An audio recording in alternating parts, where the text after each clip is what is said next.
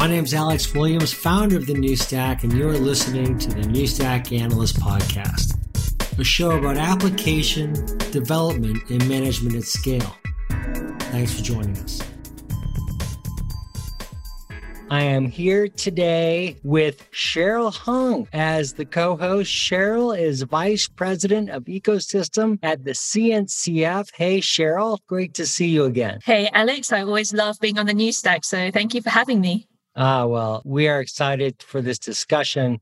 Our topic today is the Tech Radar report. And this edition is all about secrets management. And for our guests who helped put this all together, we have Steve Nolen, site reliability engineer at RStudio. Hi, Steve. Hey, Alex. Thanks for having me. And Andrea Galbusera, engineering and co founder at AuthKeys. Andrea, great to see you. Hi, Alex. Nice to be here. Do you go by Gazzero? Yeah, that's my nickname that's fine. Whatever you like. I'll I'll go with Gazzero. But I wanted to just talk a little bit about secrets management. And it's a topic that has become of much greater interest. And I expect you see this firsthand in your work, especially in building out these distributed systems that you're responsible for. At AuthKeys, you must be thinking about all kinds of issues that relate to secrets because you're all about authentication. And Steve, I know you work at a company, I'm sure that's doing a lot of data processing and, uh, and must have a lot of requirements in your application architecture. So I would just like to kind of get your perspectives on secrets management and its importance now before we get to the finding. Steve? Sure. Yeah, I think that in the level of uh, technical world that we're all kind of operating in, it's it's it's pretty difficult to to really do much of anything without secrets or at least some level of secure storing and uh, and retrieving between different you know obviously there are many different application level level requirements that are going on but at every company really that's building up a software stack. And having interaction between those applications requires a pretty distinct need for secrets all of those levels. And so yep, with secrets comes a requirement to manage them and hopefully manage them securely. KubeCon Cloud Native Con conferences gather adopters and technologists to further the education and advancement of cloud native computing. The vendor neutral events feature domain experts and key maintainers behind popular projects like Kubernetes, Prometheus, Envoy, CoreDNS, Containerd, and more. Gazzero, what's your thought on secrets management? You must be dealing with this all the time. Yeah, definitely. I mean, we do have security as a, one of our first goals. Of course, we are managing authorization, so something really security uh, related. But the secrets management is really something that uh, come into the way whenever you're designing whatever kind of application, because there's too much automation nowadays in designing your infrastructure, your application, and your ex- infrastructure as well. So you really need to deal with this uh, uh, small bits of information that really needs to, to be kept secret. Yeah, the basic idea is not uh, rocket science, as I usually say. I mean, we do have encryption, we do have cryptography, so it's pretty easy to have something secured. But then you're just moving your your problem at a different level. You will probably have a key and you need to save this key in your uh, automation system. So it's something that is kind of recursive problem. And tooling is definitely something you you aim to have in order to simplify your life in this in this uh, in this area. Cheryl i wondered if you might introduce then the, the the topic and why you chose secrets management. What was it that really uh, drew you to this area so actually, I'm going to pass that question back to Andrea because one of the things that I think is really important about this tech radar is that it reflects what the community and what the radar team is thinking about. And in that case, I think Andrea was one of the people who really pushed for the idea of doing one on secrets management. So let me ask you, Andrea, why did you choose secrets management. Yeah, exactly. When we started this this journey of the tech radar uh, in our first meeting, we we have been asked to uh, suggest topics for uh, for the next radar, and mm, there there were many proposals, but uh, uh, a few of them were uh, around security in general. So we we immediately understood that this this area of interest was was where we were uh, going into, and we then tried to narrow the focus on something more specific because security is really something broad and secret management came out as the outcome of this first uh, iteration on cho- on choosing the topic, and yeah, that's that's how we came up with with uh, this tech, this this edition of the Tech Radar topic. So, how many vendors did you look at? There's actually a little bit of a, of a distinction between the, the number of technologies that we looked at and the number of vendors that we looked at, ah. since there are quite a few uh, right. quite a few technologies coming from the same vendor. Um, I think in total we looked at about 20 technologies, mm. um, but I'm kind of spitballing from this uh, from this list. It looks like it's it looks like it's maybe about uh, 10 to 15 different vendors. I see. So the technologies then, Cheryl, came from like a cloud service provider who might have multiple secrets management capabilities in their different tool sets. Yeah, exactly. And one of the things that I thought was quite interesting about this is that compared to some of the other tech radars that we've seen, this was a more narrow scope, I would say. Mm. And there were fewer tools that had widespread adoption. So as Steve said, we probably start we probably had a list of about 20 tools. And then only what 10 or 12 ended up on the final radar because we cut off quite a few at the bottom that just didn't have enough adoption. Okay. Now, when you looked at these, what patterns did you start seeing in the analysis that you're doing when you're looking at all these technologies? Jazera, anything you saw that was of interest to you? Uh, yeah, the first evidence that uh, we we got was the fragmentation of of this market for for for these tools. We got many many different tools from different vendors that that came into the um, into the poll very very easily. Uh, this is something that I personally expected because when I when I had to investigate uh, what tools to use for our company, I immediately found that this this this fragmentation was was uh, was really spread. Then we also noticed, uh, I guess, as a second as a second pattern that the cloud vendors are uh, very frequently used by uh, by many of our uh, our survey uh, users. so the, these are the main themes that we have been reasoning around while elaborating the, the radar report. I do actually, and I think that, that that's a, a particularly interesting outcome that at least I I noticed is it kind of I when I went in when we were heading into this topic I, I thought about it a little bit and I and I kind of came to this conclusion in my head that uh, what we would probably find, or at least a pattern that we might find, is that the native cloud solutions would be very widely adopted uh, when you know when I'm looking at this problem on my own, or you know with uh, the organization that I'm working for. It it it it's definitely a, like one of the first off the top kind of things that we that we look into is does our current public cloud provider offer a, an, an, effective or useful service for for the solution that we're trying to uh, to get at here. And um, and we definitely did see that come out from this that the that the public cloud providers where they had a service that could solve some or all of these secret management problems, companies kind of tended to adopt them more rapidly than alternatives. So, Steve. I would agree with that, with the exception of HashiCorp Vault. Of course. Right? HashiCorp Vault, yeah, HashiCorp Vault saw really widespread adoption across lots of different size companies, different industries. Why do you think that is? So it, it definitely perplexed me in particular. Perhaps this is a slightly naive look at it, but uh, it is a, it's an incredibly complex piece of technology. Um, and so it was surprising to me as well. Um, in our radar, radar, we discussed why, how, and why that that may be the case, and kind of came to this uh, came to this conclusion that it is uh, among this list really the major cloud agnostic player, and that because it offers such a robust feature set when uh, when organizations are looking at multi-cloud or not having uh, vendor lock-in that's based on a public cloud, it it is really like the go-to comprehensive and and already adopted solution. Uh, so the complexity is largely worth it in that case. I'd love to hear a little bit more about that complexity. What sort of things make it hard to operate?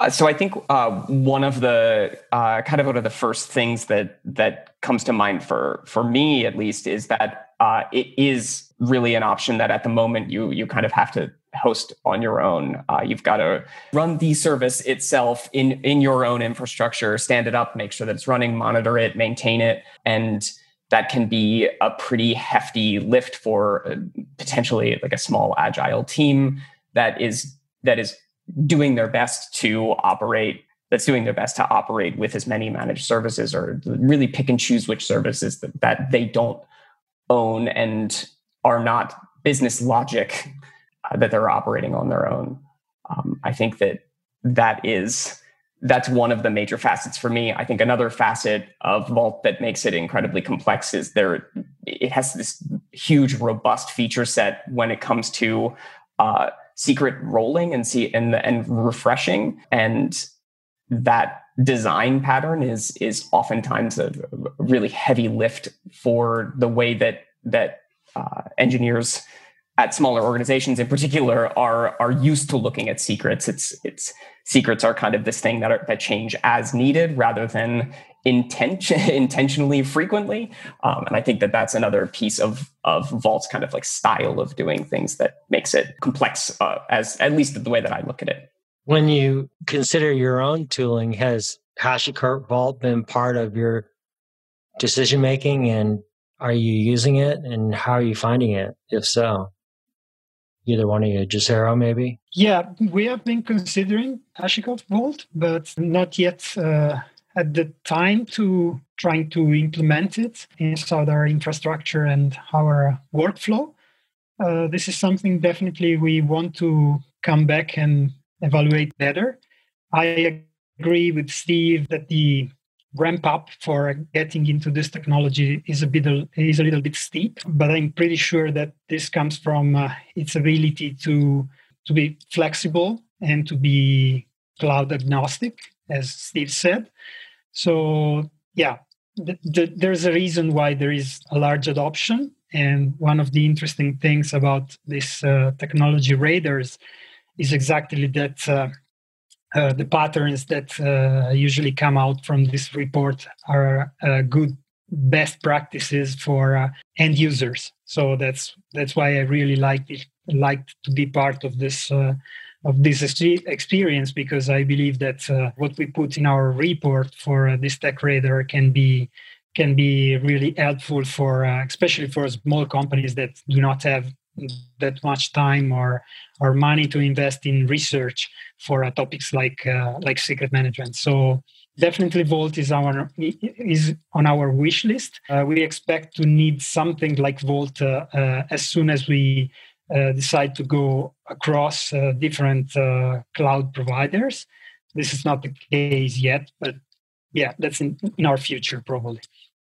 Do you use a secret management tool right now, or do you not really need it? We do really, of course, need to handle secrets. We find technologies like uh, encrypted files in repository enough for now because we are small. We don't have that many uh, teams and visibility issues across uh, secrets information. The main reason why we can we can keep this very simple at the moment, but simple doesn't mean safe and secure, of course. So we do use encryption, we do protect our secrets, uh, but we are not using uh, um, mainline tools or tools from uh, from from the cloud provider at the moment. Steve, are you using secrets management tools?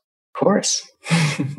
we tend to use the offerings provided by our public clouds. Um, you know, we we are operating uh, with a, a, small team, and uh, similar to, to Andrea's, we don't have like a major major amount of secrets or complex.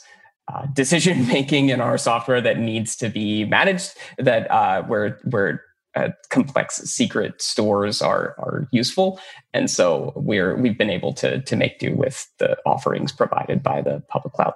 I'd love to talk about certificate manager because I feel like that's a little bit different. I wonder, would one of you like to just explain a little bit about Certificate Manager and how it fits in with Kubernetes? Uh, so, Certificate Management, Certificate Cert Manager is uh, is a, a, newer tool that is a um, certificate management controller that operates in Kubernetes, and uh, it its goal is to is to manage handling and uh, issuing and renewal of certificates from a variety of different sources. Um, and at least the way that I've seen it used is mainly for for inter service or inter application communication um, and the and the securing of that of that traffic. It's like an SRE need, isn't it? Frequently. I guess that gets back to my question. Like, who do you find are using these secret management tools? Is it SREs? Is it operations? Uh, what are the personas? Oh, that's a that's a great question. Well, I, I guess as a site reliability engineer, I will say that it definitely site reliability engineers are using them depending on the organization size uh, i would definitely be one of the members of the of of my team that would be tasked with ensuring that we are that we are using effective secret management solutions um, I do think at larger organizations, you might find that they actually need operations teams involved in order to potentially run a service like Vault. Andrea, I'm not really sure if we have a whole lot of it, or Cheryl, maybe if we have a, a lot of information about who responded and what uh, what their roles are. I don't think we collected this information. Right. So, yeah, it's probably yeah. something. As I recall, that is that that is true about the uh, Tech Radar report. It does lead me to kind of another question though about these the secrets management tools. From what i'm hearing is you know you both you both are quite accomplished technologists and but it really depends on your company and where it is and its need for secrets management tools. And from what i'm hearing and i think it might be reflected too in the findings is that often the tools provided the cloud service providers are just good enough.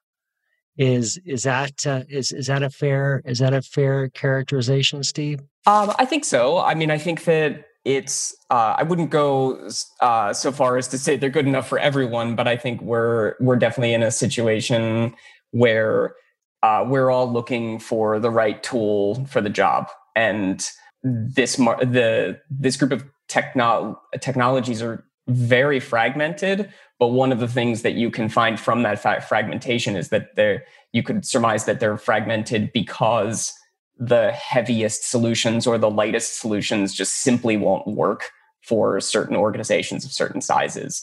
Public cloud providers offerings tend to be simple turnkey with very similar APIs as to their other offerings. And so for smaller organizations, it, it it's kind of just a, an easy an easy uh, a shot at having the right tool for the right job. Um, but those things start to break down if you're looking at a larger organization that has uh, multi-cloud requirements. Uh, you're you're now you know if it's the right tool for the right job, you've got the right tools for the right job since you've got to pluck a managed service from each of the public cloud providers you, you're offering. And so that's where I think you know Vault is getting like a huge getting huge adoption because it is the right tool for the for the job for an organization of a certain size managing secrets this way. So Cheryl, maybe you could just take us through the what the results were for the secrets management for January 2021. And we've done these before and they essentially have three categories, the assessment, the trial and the adoption. Maybe you could talk a bit a bit about what that landscape looks like. Yeah, of course. So in Adopt, we ended up with HashiCorp Vault, Cert Manager, and actually a couple of different AWS tools that we ended up collapsing into AWS Secrets Manager and AWS KMS. In trial, we ended up with Bitnami sealed secrets and encrypted repositories. And then in assess, we have GCP secrets management and SOPS. And again, it is notable in this particular radar that there were quite a few other tools that didn't get enough votes to end up on this final radar. And then, as I said, AWS has different services for every different aspect of secrets management. So some of those are collapsed. And actually, I had a question Andrea, for you, you mentioned earlier that you were thinking in the future you might have to switch to a different secrets management tool as your team gets bigger and your needs get more complex. At what point do you think that would happen? And is it how easy is it to move? Well, the moment, the exact moment, uh, is not is not fully clear to me. But I think it has to to do with the size of the teams and the scope of different teams. Uh, what I mean is that uh, as soon as we do have someone that really needs to to be able to use secrets but uh, should not be able to change them or see them of course this this will be a kind of a disruption point for uh, for our design of the um, entire secret management. As I said before, this is not the the situation yet, but I believe this will be the breaking point for this. And in terms of complexity for the migration, yeah, I, I, I believe it depends on on whatever we we choose to go with uh, in the future. But in our wish list, there is there will be definitely something uh, uh, which does not uh, give us too much luck in with with with our providers. That's definitely a requirement because uh, as, as we, we will be scaling in terms of uh, team sizes, uh, we will probably also uh, leverage being uh, multi cloud. So yeah, it's really difficult to predict the complexity of a migration, uh, but being uh, in the outlook of having this migration in mind uh, since the beginning, I guess we kept uh, our current uh, secret management workflow easy enough to to to to be adaptable in planning the migration to something stronger and more sophisticated. So I hope it, it won't be too disruptive. Right, because Steve, you said you're using your cloud provider um, AWS specific tools. So do you feel like that is locking you in, or do you think you would move one day? Uh, so I think that I think the the question of vendor lock-in might be a, a larger one than uh, that goes way outside of secrets management. I don't actually think that our particular uses of AWS tools for secret secrets management are uh, contributing to that, though, kind of similar to Andre's uh, situation, we definitely have, uh, we're definitely using our tool, the managed secrets management tools in uh, very simplistic ways where kind of getting they they're very useful for us in the in the fashion that we're using them uh, but we're not doing anything particularly interesting with them so that in the event that we need to uh, expand or adopt a new piece of technology, we definitely could ship all of those secrets to a new piece of technology. Um, I like to think of the secrets management tools that we're using as a little bit more like uh, uh, sophisticated data stores that can be a little bit more arbitrary that we can just kind of like pull the data out of and, and move it somewhere else. With that said, um, I think that AWS certificate manager is kind of a a, a little bit of a different uh, a little bit of a different tool in that regard since they're they're attempting to be a one-stop shop for TLS based certificates uh, when using when using their load balancing uh, services which does uh, kind of contribute a little bit to vendor lock-in since it is significantly easier to use their load balancing services with certificate manager than it would be with with any other certificates one of the things you talked about earlier was the fragmentation, and the fragmentation reflects in you know Vault, but also the cloud vendor solutions and certificate manager. And there are also a lot of tools out there that have secrets management capabilities. What were some of the findings out there that re- reflect that fragmentation, such as I know that there were some configuration technologies that played in the mix. Yeah, this is something I personally believe come from uh, probably the previous generation of DevOps tools. I mean, something that may happen to to have been used outside the cloud native world. Tools like, uh, I, am thinking about tools like uh, Ansible, Chef, or Puppet, which used to provide their their their own way to to bundle encrypted data for for uh, as a solution for secret management and this is something that can be can still be used as part uh, of uh, of the workflow depending on how you are provisioning your uh, workloads on uh, kubernetes for instance or how you're provisioning your uh, uh, Kubernetes clusters as well. So probably some of these tools are still used because um, developers and engineers do have experience with, with, them. And since they are offering basic encryption, which is secure, they're part of, uh, of, of the solution and the tools you, you can choose from. Maybe they're not the first choice if you're if you're 100% cloud native, but they're still doing well their job and they can be part of the workflow, definitely.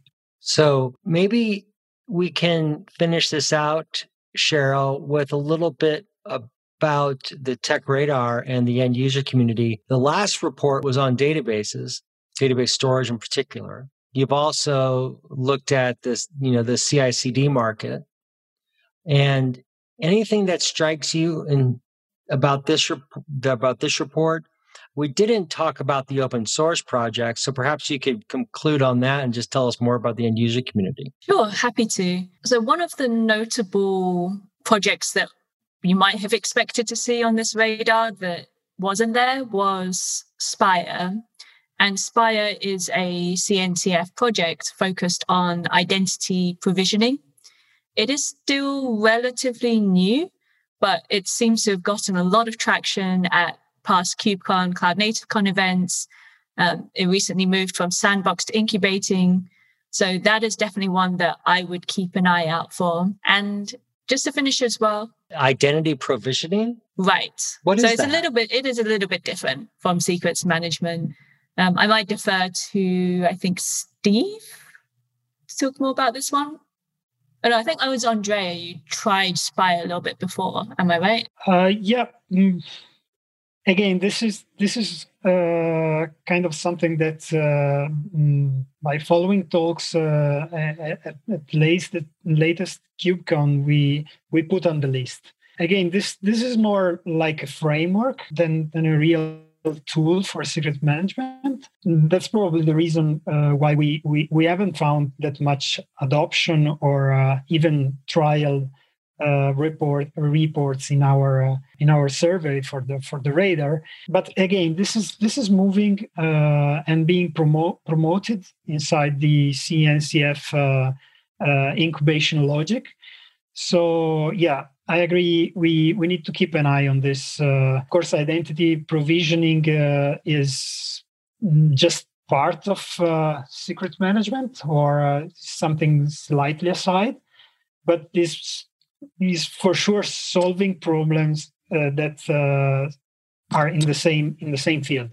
So uh, I, I, won't be very surprised if a framework like this uh, could become more specifically covering uh, the secret management uh, side of things in the future. This is an interesting topic, isn't it? Yeah. Yeah. And it is important to note, as Andrea said, that this is a survey with a specific CNCF end user community.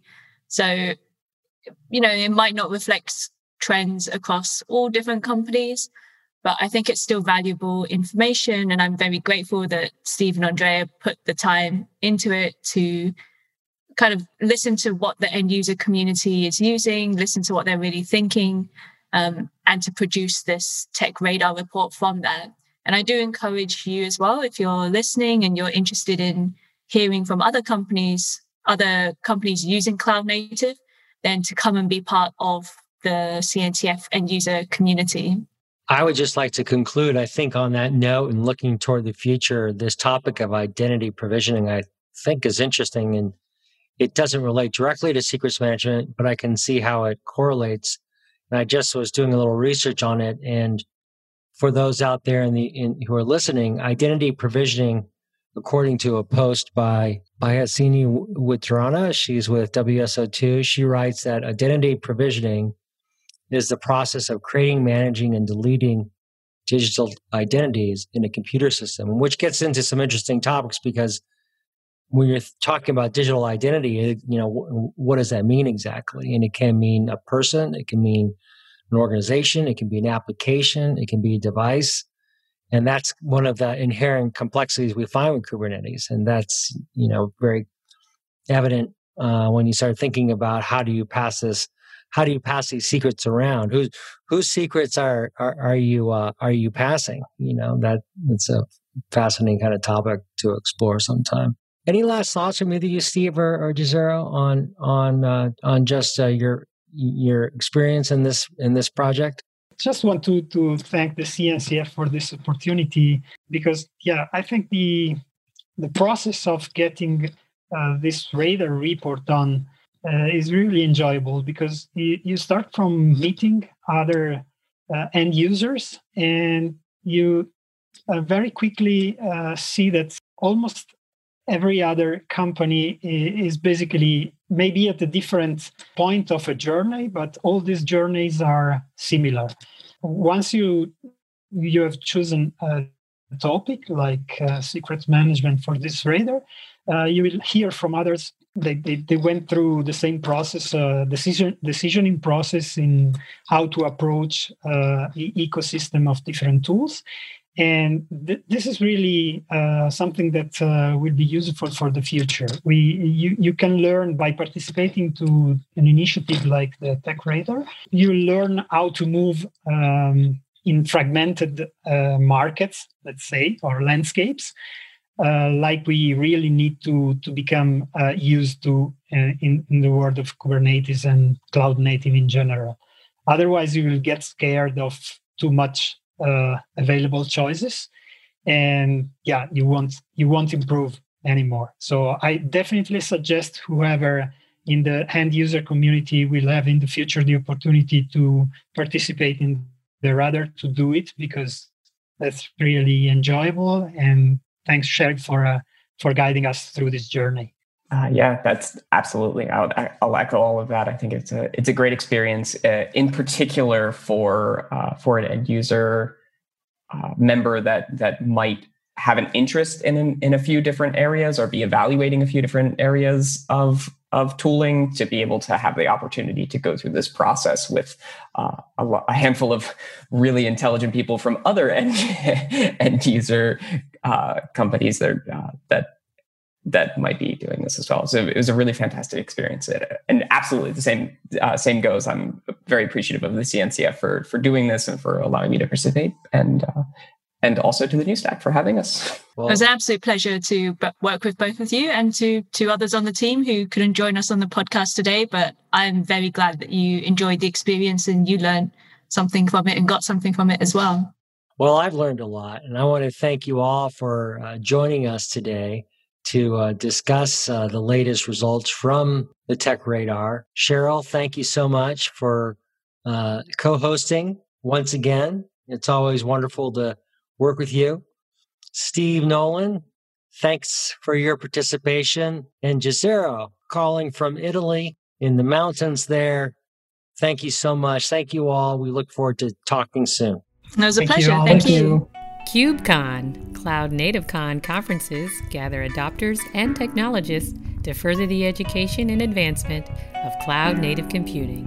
The vendor neutral events feature domain experts and key maintainers behind popular projects like Kubernetes, Prometheus, Envoy, CoreDNS, Containerd, and more.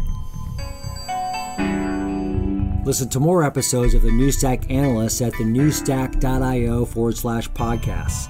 Please rate and review us on iTunes, like us on YouTube, and follow us on SoundCloud. Thanks for listening, and see you next time.